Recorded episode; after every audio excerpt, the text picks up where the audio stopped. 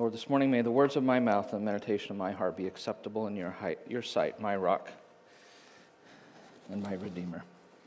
Amen. Okay, good morning. I think winter has its last grip on us. It's like that last dying thing. Uh, I actually snowed yesterday morning. I couldn't believe it. Uh, and then we have a daughter living in North Carolina where she's sending us pictures of flowers and everything blooming and looking beautiful.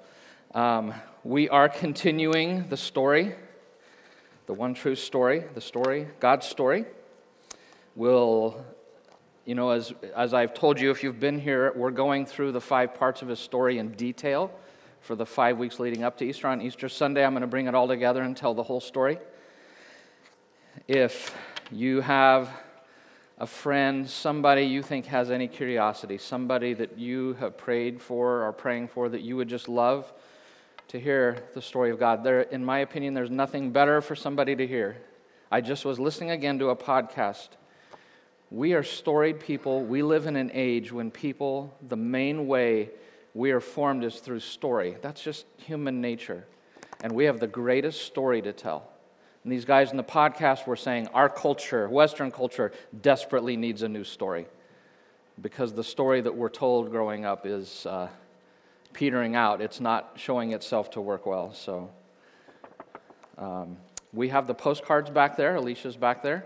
If you know, if you want to give one of these to somebody, invite them for Easter. Invite them next week, just anytime. That would be great. Um, Still want to remind you, want to encourage you. I'm hearing more people are watching Tangled. Uh, watch this movie before Easter. There is a there is a payoff. There will be a very big payoff. So, um, so we are doing the story of God, God's story. Um, again, I mean it in the sense it's not a myth or a fable. I mean it in the sense of God were to sit and have coffee with us and told us His story. So, quick summary. Uh, when we started. By the way, we do have two other things. I forgot one of these last week for service. We do have a paper in your bulletin. If you want to follow along drawing these, we've done the first two weeks. We're going to be down here in the lower right hand corner today. Also, if you're a reader, some of you are readers, and if you're wanting to read more about this whole narrative of God and what He's doing to restore, bring about the restoration of His creation, I really recommend this book, Creation Regained. We have some copies back there that you can pick up after the service.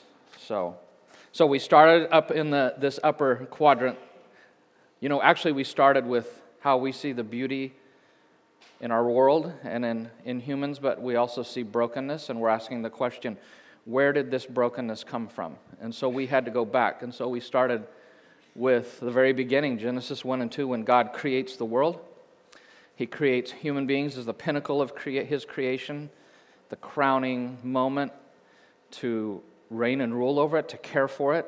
And he creates them to live an intimate relationship with him, living um, in intimacy with him, but under his loving reign. And that world was full of his goodness, if you remember. It was good, he says six times, and then upon the completion of creation, he says it was very good. And we know the description of it that it was a place full of the shalom of God. Everything was exactly it was intended to be. But then last week, we came back over here and asked where did the broken world came from and we talked about the fact that it has been broken by sin that the man and woman reject relationship with god reject his rule over his life essentially said we want you out of here we're going to run this world by ourselves and in doing that uh, not only broke the relationship with him, but if you remember, that's the key relationship. And in losing that relationship, the relationship between the man and woman immediately broke. They're arguing. They became broken internally. And the whole of creation became broken. So we live in a broken world right now. And when we incur disease or sickness or things like that, it's not your fault it's not God's fault. We live in a broken world. That, that is the world that we live in. And it's a world that Jordan referred to where when they rejected God, they became self focused. Everything about, became about them. And that's the kind of world we live in, is a very self focused world. So I ended last week with the big question what's God going to do with this world? And what's he going to do with all of this death and this ruin that got brought into the world? Is he going to ignore it? Is he going to walk it away? Is he going to tear it up and start over again, like I used to do with my Legos when my brother would ruin my creations? I talked about that. And what's God going to do with him, them? What's God going to do with us? They, and remember their story is our story. We, I turned my back on him and I walked away from him. So is he going to do the same? And how can God destroy evil and suffering? If it is embedded in me, how can he destroy evil and suffering without destroying me? How can he do that? So, to answer, I need to turn to key five key New Testament passages that we referenced back in January.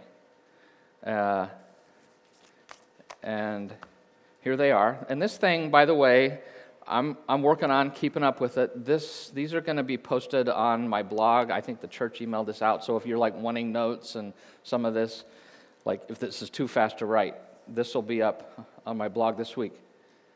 But if you remember, we read these passages in January. I'm not going to read them right now. But in Colossians 1 19 to 20, we are told that God's intent in Jesus is to reconcile. Do you remember we did this together? How many things? All things to himself in Matthew 19 28, Jesus said that when he returned, he would renew how many things?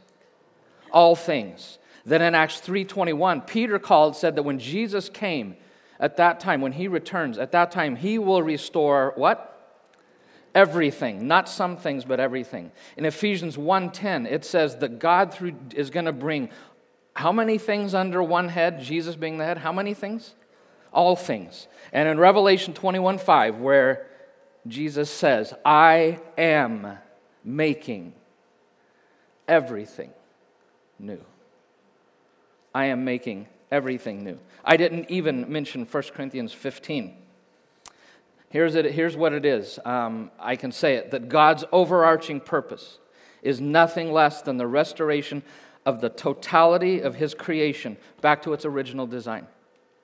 His mission is nothing less than the restoration of the totality of his creation back to its original design, to bring all things back under his loving reign. That is his mission.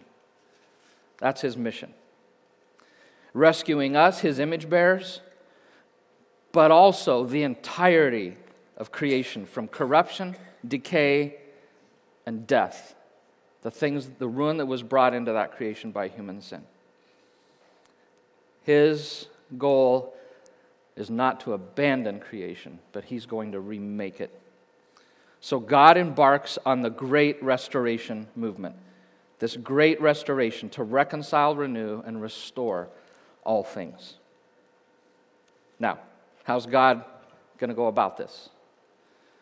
Uh, it's one of Tim Wright's favorite scriptures. I love this scripture. Here's what Isaiah says The Lord looked, and he could not find any justice he couldn't believe what he saw. There was no one around to correct this awful situation. He could not find anyone to help the people. So he did it himself. He took on the work of salvation. He looked and he saw, so over here in this lower right, he saw this mess and there was no one to fix it. It's actually interesting. In the Hebrew, it actually says God, like, it's almost like God rolled up his sleeves to come and do it. So amazingly, unexpectedly, counterintuitively, God, who was, who was kind of kicked out of this, right? God comes into this broken world. C.S. Lewis says this. I love this. Enemy occupied territory. That's what this world is. Christianity is the story of how the rightful king has landed. You might say, landed in disguise in a great campaign of sabotage. God has landed on this enemy occupied territory in human form. Philip Yancey a daring raid by the ruler of the forces of good into the universe's seat of evil. What I want you to see. This is our Father's world, and He plans to reoccupy it. He intends to evict evil and sin and injustice from this creation. Why Him? Why is it so important for God to be the one to fix this? Two things. As Isaiah says, because of our sin and brokenness, we can't fix it. And trust me, we've tried. It's been the whole human project. We've tried. We can't. But there's another reason. And I think we all know this deeply in our human, humanity that because, because in issues of love, you never send somebody for you, you go yourself. Is that not right? You go yourself in issues of deep love. And so he enters. So, despite our rejection of him, God has not abandoned us. Rather, he went on a search and rescue mission to find us. And he did this through Jesus, whose name means, I just absolutely love this God to the rescue. God to the rescue. Jesus, the great Emmanuel, which means God with us the Son of God, which is a Jewish idiom that means the embodiment of God. The embodiment of God. So rather than being detached and standing outside of this unscathed, God enters fully into this mess, this pain, this brokenness, enters fully into it. And so Jesus comes, and his message I mean, we talked about it a month ago, two months ago. Man, time's flying. His message was the good news of the kingdom of God. He came announcing um, that he was the kingdom bringer. In Mark 1:14, his first public message, the time has come, the kingdom of God is at hand. In Matthew 12:28, the kingdom of God has now arrived among you. In Jesus we have the return of the king. Remember last week we talked about Steve Jobs getting evicted out of the company he created and how it almost became destroyed, right? And then when the king comes back, Steve the king, right? Everything flourishes again, right? It's, it's, it's like that story again, but much better. And I want to tell you everywhere Jesus walks, everywhere he walks, darkness flees. Wherever he goes, he brings love, life, liberation, restoring the shalom of God in everything he touches. And I want to tell you, to many people in his day, especially the religious leaders, he was turning life upside down. But the reality is, he was turning the world right side up. That's what he was doing. Remember those four relationships we talked about? Can you guys remember what are the four crucial relationships? Brian has one on his lips, I think. Oh, pressure. Huh? Social, the relationship between people. Tim? Yeah, that's spiritual. Tim always gets that one.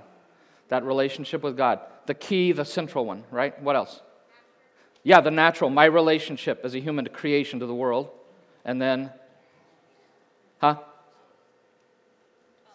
Yeah, myself. That emotional, my relationship with myself. And I want you to see that in all four of those areas, He brings spiritual order. He brings shalom into all four of those areas. He brings spiritual order. He restores spiritual shalom of, of between individuals. Um, well, not just individuals, but with God, restoring lost people back into relationship with the Father. In Mark, 4, in Mark chapter 2, a, a, a, a paralyzed man is brought to him. And Jesus says to him, Your sins are forgiven. He tells Nicodemus, a religious leader, talks to him about his need to be born again so he can enter into the kingdom of God. He not only brings spiritual order everywhere he goes, he brings social order. He restores social shalom between individuals, healing broken relationships, confronting injustice. He accepts the marginalized and outcast, showing the way of love. Though he was fearless in speaking truth and pointing out injustice, absolutely fearless, yet he treated everyone with love and dignity, and he embraced everyone, accepting Jews and non Jews, rich poor, men, women, children, adults, the young, the old, the powerful, the weak, the religious, the irreligious. He doesn't discriminate. And he brings emotional order, restores that psychological shalom to individuals, restores broken emotions. We see it in the way that he would rename a person changing their self identity into what their created identity was to be. The way he spoke to people's deep seated shame. By the way, he touched untouchables. Or that woman who had had the bleeding for 12 years, who had lived for 12 years in utter shame, how when he approaches her, he looks her in the eye and he says, Daughter and he restores the broken physical order, restores the natural shalom of the world, calming storms, multiplying bread, filling empty stomachs, healing diseases, creating wine. For the, the Presbyterians only, right? For, the Baptists, it was Welch grape juice. But um, healing congenital blindness, paralysis, muteness, deafness, raising people from the dead Matt Chandler says when Jesus heals the sick and the lame, he's saying that the gospel is about the eradication of physical brokenness. When Jesus feeds the 5,000, he's saying that the gospel is about abundant provision through Christ to a world of hunger. When Jesus calms the storm, he is saying that the gospel is about his lordship over the chaos of fallen creation. I wish I could tell you the story of the woman with the bleeding and then of Jairus, the religious leader, and his daughter, that, uh, that shows all four of these areas how he brings restoration, but I don't have time. The miracles of healing, deliverance, provision, resurrecting people from the dead, all reveal that Jesus is making all things new. He's restoring everything that was once broken. In everything he does, he is showing what life looks like when it's lived under God's rule. When you look at Jesus, this is what life looks like when God's back in charge. I, I love his story. But it gets better and more breathtaking, yet tragic. Every story has a turning point, right? The crucial moment when the story changes, and if it's a great story, totally unexpectedly, it changes. Totally caught off guard, the unexpected happens. Like Vader suddenly picking up the emperor and giving his life for his son, right? Gran Torino, the unexpected moment that you don't see coming. And so it is in God's story. The unexpected happens. He's got a crown now, but instead of this crown, it's a crown of thorns. I have heard that when they show the Jesus film among people groups that have never heard the story of Jesus, that when it comes to the moment of the cross and the story turns, that people gasp in shock at what is happening. We see Jesus with firm resolve stride into Jerusalem, the place that he knows within a week he will be betrayed, abandoned, arrested, beaten, severely scourged, nailed on a cross, executed. And not just any execution, the most horrific form of execution ever devised.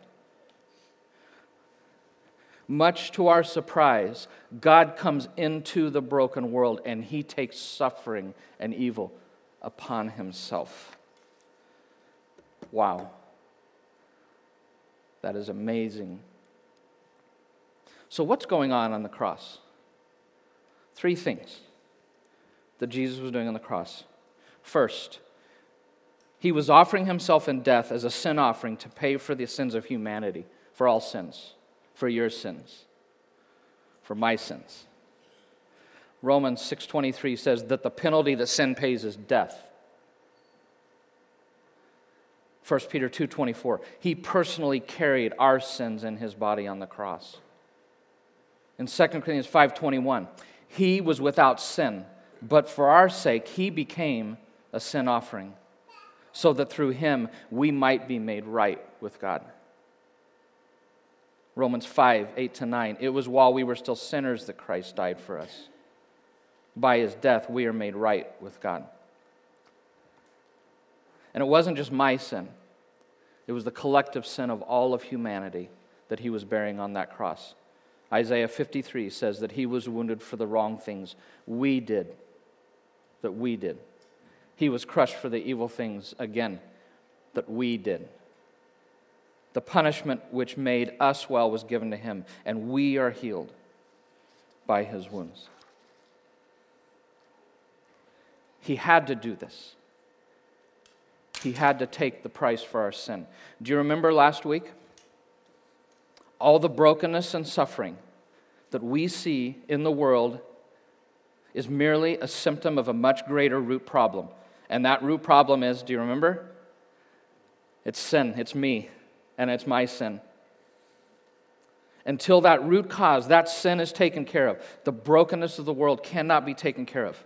Sin, all sin, our sin, my sin. That's the problem that has to be dealt with first. And I had said the world can't be put right till we are put right. This was central. That's not all that was happening on the cross. On the cross, Jesus was also fully entering into the human condition in order to share in our suffering. And in so doing, he experienced evil and brokenness and suffering in all four areas, the same as we. He experienced evil, brokenness, and suffering physically. I mean, we could walk through his whole life. He grew up a peasant in a backwater of the Roman Empire. He knew the pains of hunger, okay? That's just one example. But I want to focus on this event. He went through the excruciating pain of being beaten, scourged, and hung on a cross. Excruciating. I purposely use that word because it comes from a Latin word created specifically to express the inexpressible pain of execution upon a cross. The word excruciate comes from Latin, ex out of or from crux, the cross. It means to torment somebody physically with intense pain and inflict anguish upon them, to torture. It was the worst form of execution, execution ever devised by human beings. And in the end, on this cross, he experienced the thing people fear most death. He experienced evil, brokenness, and suffering emotionally. He experienced all the, the normal emotional pain that we all go through in a broken world. I mean, he lost his father as a young man. But again, I want to focus here. In those last days in the garden, in the trial before the Jewish leaders, in that trial before the Roman governor, on the cross, he went through excruciating emotional pain. Because excruciate, interestingly, in the definition, also says this that it is to torment someone mentally by inflicting intense mental pain and anguish to subject a person to intense mental distress. And a significant part of that emotional pain was him. Romans, I mean, Hebrews 12, 2 says that on the cross he also felt the shame that they had brought in the world. Imagine in that world where you lived your whole life totally covered, being hung on a cross on a hill publicly on the main road coming into the city, totally naked. Can you imagine the shame of that? That was part of the point of crucifixion. But he also experienced evil and brokenness and suffering socially. He experienced the full extent of human, social, relational evil, both interpersonal evil, like one person to him, as well as societal evil. Interpersonally, he was betrayed by someone in his inner circle, abandoned by his dearest friends. That's societal, corporate, human evil. Man, I want to tell you, they focused their sights on him, bent on his destruction. He was hated by the institutional religious establishment, hated by the government, shamed, beaten, spat upon, lied about, mocked, rejected. He experienced an act of horrible and brutal injustice. And he experienced suffering spiritually. I want to kind of focus on this one. Spiritually, in his intimate and eternally loving bond with the Father. While on the cross, he experienced the greatest sense of alienation in cosmic history. Right? He had always lived in the deepest communion with the Father. And for the first time in eternity, he experienced the estrangement from the Father. Now, think about it. I mean, some of us know this deeply. The most painful of suffering that any human can experience is not physical, but relational. Right? Specifically, being abandoned by one whom you have had the most intimate of relationships. There's no greater pain. And we're told that on the cross, the Father turned from the Son as he took my sin and my spiritual alienation from God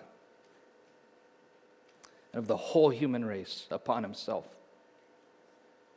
And as the Father, when he was burying all of that sin and alienation, and the Father has to turn his back, he cries out, My God, my God, me. Why have you forsaken me? God the Son, who had lived eternally in the most intimate relationships with God the Father, was having that relationship stripped from him in that moment. Christian Wiseman said that in that moment, he felt human destitution to its absolute degree. Matt Chandler, this is a long quote. Can you hang with me? Okay. Jesus experienced not only pain, but hell on the cross. What Jesus did for us. His body was being destroyed in the worst possible way but that was minuscule compared to what was happening to his soul. When he cried out that his God had forsaken him, he was experiencing hell itself. If a mild acquaintance denounces you or rejects you, it hurts. If a good friend does the same, the hurt is far worse. However, if your spouse walks out on you saying, I never want to see you again, that is far more devastating still. The longer, deeper, more intimate the relationship, the more tortuous is any separation. The Son's relationship with the Father was without beginning and infinitely, infinitely greater than the most intimate and passionate human relationship. When Jesus was cut off from God, he went into the deepest pit and the most powerful furnace of suffering, one beyond all imagining. And he did it voluntarily, he did it for us. In other words, hell is what God was willing to endure in order to save me God Himself was wounded in the very essence of His being for my sin. He took my sin and the total consequences of all of it onto Himself in order to overcome it and defeat it by His love. And I want you to see that Jesus fully entered into the human condition to share in our suffering. That is why Hebrews says this Since we have flesh and blood, He too shared in our humanity for this reason, he had to be made like us in every way, in order that he might become a merciful and faithful high priest. For we do not have a high priest who is unable to sympathize with our weaknesses. Let us then approach the throne of grace with confidence so that we may receive mercy and find grace to help us in our time of need. You know, a few years back, my father died. Scott, your father was pretty close, right? Talk to Jesus about that. His response I lost my dad too.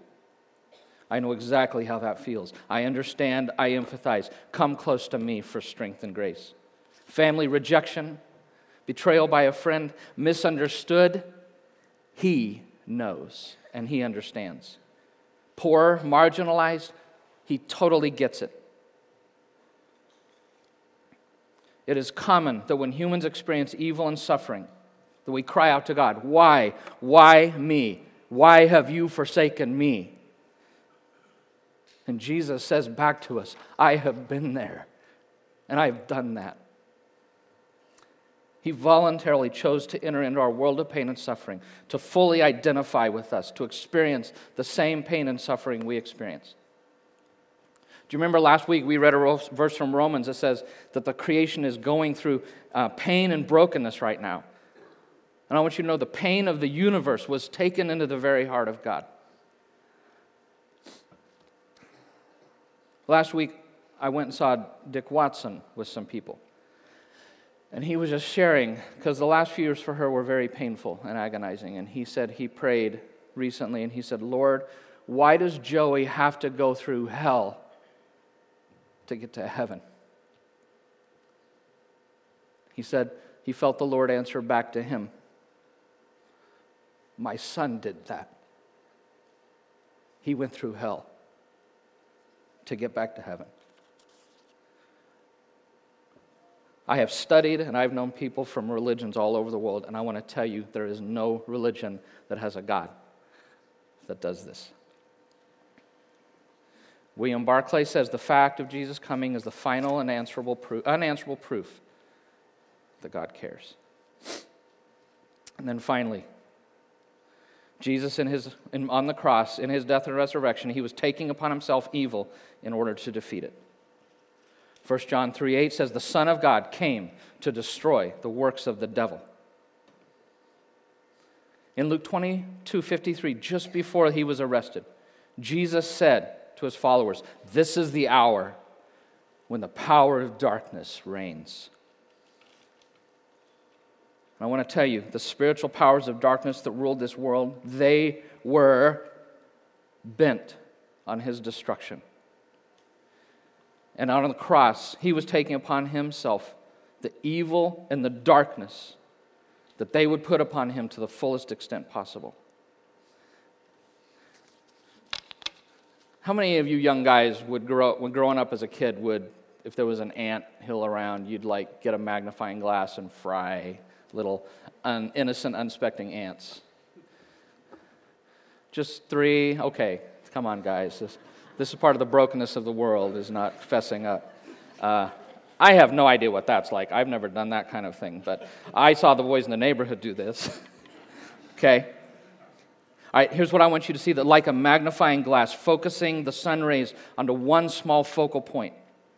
All forms of evil zeroed in on Jesus in a way they had never done it before on any human being, bent on destroying him. They directed their full firepower upon him, full arsenal. The full brunt of evil came on him in full force. Man, the cross, this was the ultimate showdown between the kingdom of God and the kingdom of darkness. Jesus, in a sense, was like drawing all evil into one place, allowing it to do its very worst. And I'm telling you, it did its worst to him on that cross. He took Satan's best shot. But interestingly, in a sense, it like spent itself on him. Does that make sense? He took best shot in what appeared to be a victory. All the powers of darkness, both spiritual and human, landed what they thought was the death blow. And he was struck down. Wow. C.S. Lewis, as he says, it cost God nothing, so far as we know, to create. But to win creation back, cost him everything. Cost him everything. But I have good news. Gene's here. This is the word for the week. It was a Pyrrhic victory. That's where in winning you lose. Because Jesus rose from the dead triumphantly three days later. And I want you to know, in so doing, he brought the final defeat of evil. He took that full force of evil on himself, he exhausted it, and he conquered it in the ultimate kind of way. And in that moment at the resurrection, the powers that rule the earth were overthrown. Jesus in the resurrection was victorious over evil and sin, and he triumphed over Satan and the powers of darkness. And more important than that, in his resurrection. He triumphed over death. Death being the most lethal weapon that Satan yields. That's why Hebrews 2:14 says, "Only as a human being could he die. He had to become human. And only by dying could he break the power of the devil, who had the power of death." And then in Revelation 1:18, Jesus says, "I am the living one. I died, but look, I am alive forever and ever, and I now hold the keys of death and the grave." Jesus is that promised serpent crusher from Genesis 3:15. Can we hear it for Jesus? I mean really, can we like hear it for Jesus? Can Baptists do that? Like can we celebrate that?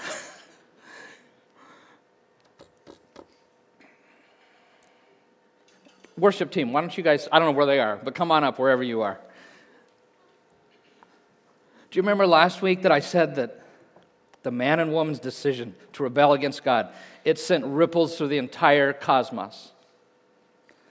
But I want you to know that in his death and his resurrection, a shockwave went through the entire cosmos. Like when, forgive me for the reference, when Sauron's defeated, that shockwave, you know, just it goes through everything.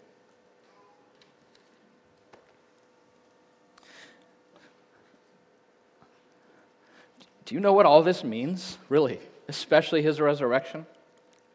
Evil won't have the final say. God and goodness will win and be triumphant in the end. By his sacrificial death and his resurrection, Jesus has conquered the powers of evil. One of Foreigner's greatest hits, you know, when I was young, was I want to know what love is. Well, here it is. Here's the answer to their question. So, rescued by God. That's this part of the story.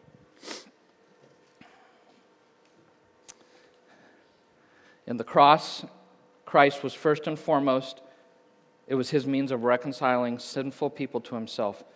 But I want to finish with a really important thing. I dare not leave this out. It is more than just reconciling me and you to himself. I want you to know that through Jesus, God is reclaiming not only us, He's reclaiming the whole of creation. His work is epic his work is epic. Anthony Hoekema says that the work of Christ is not just to save individuals, not even to save an innumerable throng of blood bought people. The total work of Christ is nothing less than to redeem this entire creation from the effects of sin. Something cosmic was happening here. That's why in Matthew, when, he, when he's dying, the, the earth quakes and it turns dark and the veil rips and the dead rise. Something huge was happening here to all of creation. This story is earth shaking. And I want you to remember God is not just remaking some things, He's remaking what? All things. It is, I love this, it is the great palingenesis. When Jesus said, when Jesus said, that when he returned, it would be the renewal of all things. It is that Greek word palingenesia, palingenesis. Do you see a word in that Greek word that you know? Any, any word in there that if you know the Bible, you're like, hey, I recognize a word in that word? Genesis? It's because Jesus is restoring on the cross the Genesis vision that God had the beginning. And we're going to see this more clearly in two weeks. I showed you two months ago this video, and I want to show you again. Whoever wrote The Passion of the Christ, he had it right that it's about the restoration of all things. Who, who would have seen in a man hanging on the cross that in that act is the remaking of all things? In his death and resurrection, he was spearheading the renewal of earth. Through Jesus' life, death, and resurrection, God is bringing about the restoration, the entire cosmos back to its original design. God has been beginning to reweave the very fabric of the universe that had unraveled at the fall. And I want you to see if you're doing the diagram, we're halfway through. Five parts to the story. This is the center of the story. This is the tipping point.